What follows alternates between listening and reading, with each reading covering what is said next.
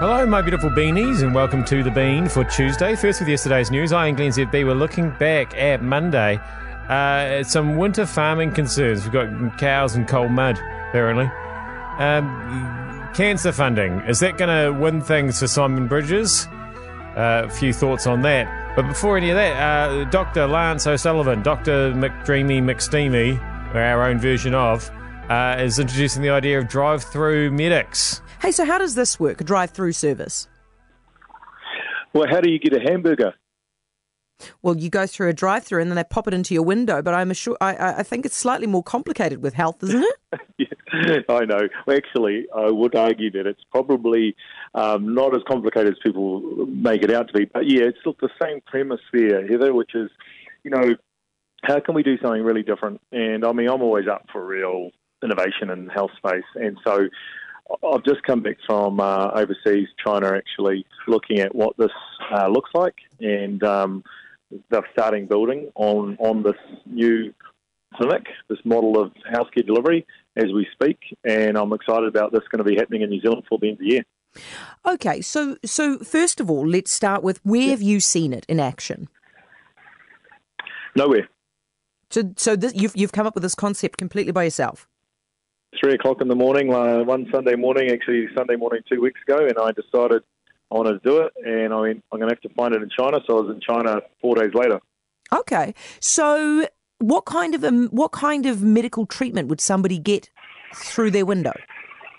Look, the reality. So this this, this model here, which we are um, will be launching at Rotorua, is where you can, if you like, go through a drive-through window. So there's two windows uh, or you, if you want, you can go um, into the into the uh, clinic and get uh, get seen by someone. So, look, I mean, you can put your arm out the window, get your blood pressure checked, you can get your, uh, your even potentially a cholesterol check.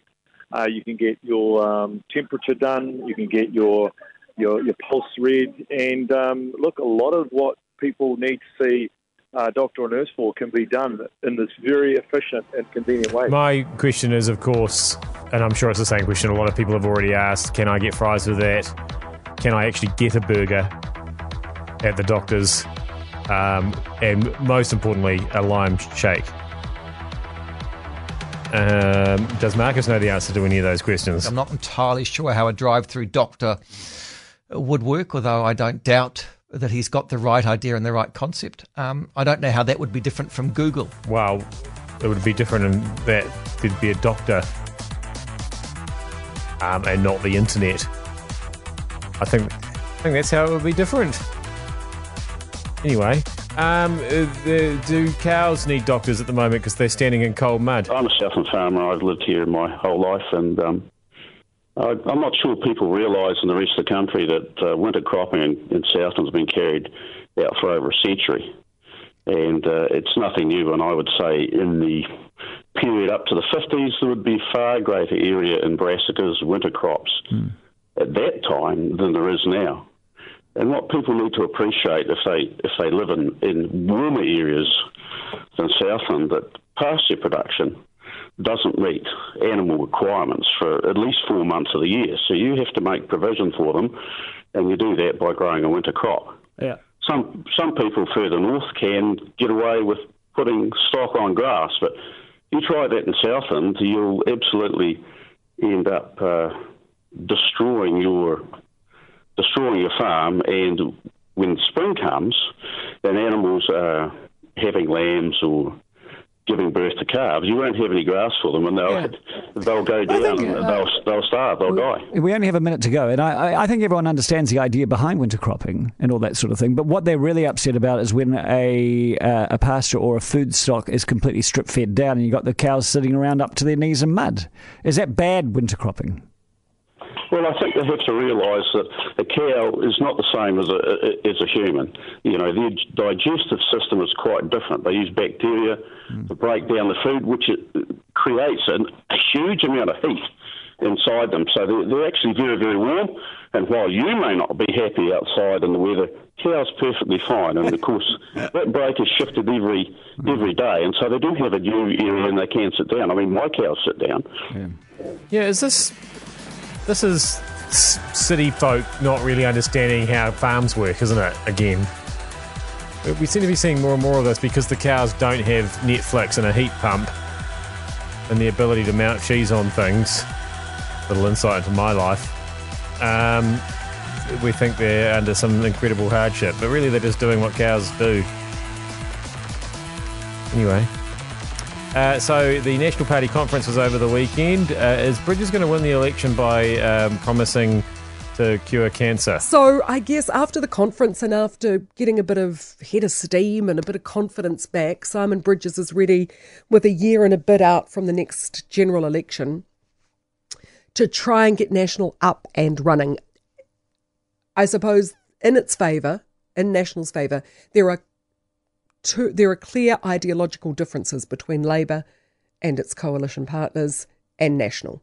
So you've got a clear ideology about where you think this country should go. There's no sort of battling for the centre ground, as has been in the past. In the past, sometimes National has looked like a conservative Labour. In the past, Labour has sometimes looked like a Liberal National. But I think the differences are quite clear now between the parties. What is National going to have to do to win your vote? Do they have to do anything? Do they just have to be not Labour and that will be enough to win your vote? Can they do it without coalition partners? It's going to be tough. And I cannot see the Greens in New Zealand First switching horses. Not while Winston Peters is the leader of New Zealand First. I cannot see it happening. So, what's National going to have to do is just not being Labour enough to get them votes. I mean, certainly curing cancer does seem like a vote winner. It's a weird thing to.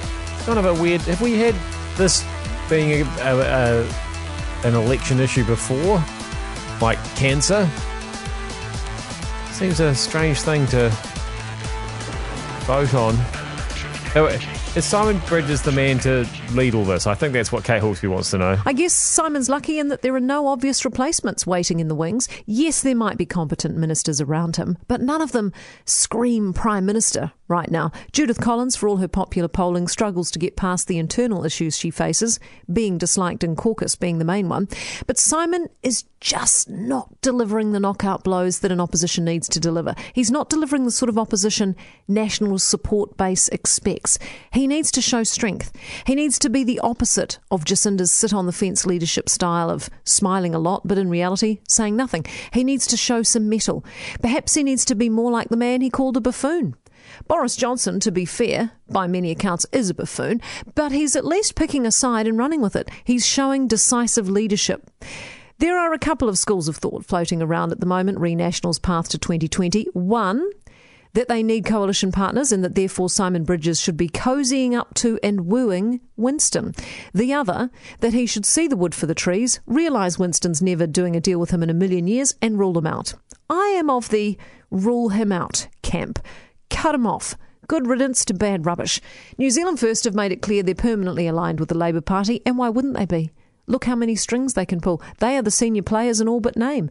Labour campaigned on capital gains tax. Why didn't they get it through? Because New Zealand First said no. The same can be said of the 95% offset for farmers in the ETS. New Zealand First call the shots. Add to that the fact they hate National, they hate Simon Bridges. So forget them. There is no deal. Let them fall below the 5%. And in ruling them out, Simon Bridges gets to look like a decisive and principled leader who shows strength and takes action. Will he, though? That's the problem. Probably not. Kate claims there are no obvious replacements, and yet it seems like every day for the past week, at least one person has texted in Kate for PM. So I think she's being a little bit modest there. It's typical of her to be to be fair. I am Glenn ZB, uh, the greatest podcaster in the world. Just in case you were confused about how modest I am.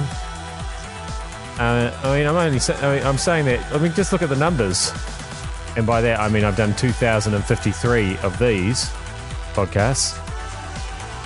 Uh, it doesn't necessarily mean anybody's listening, obviously, but I've done a lot of them. Uh, volume. That's what it's all about, isn't it?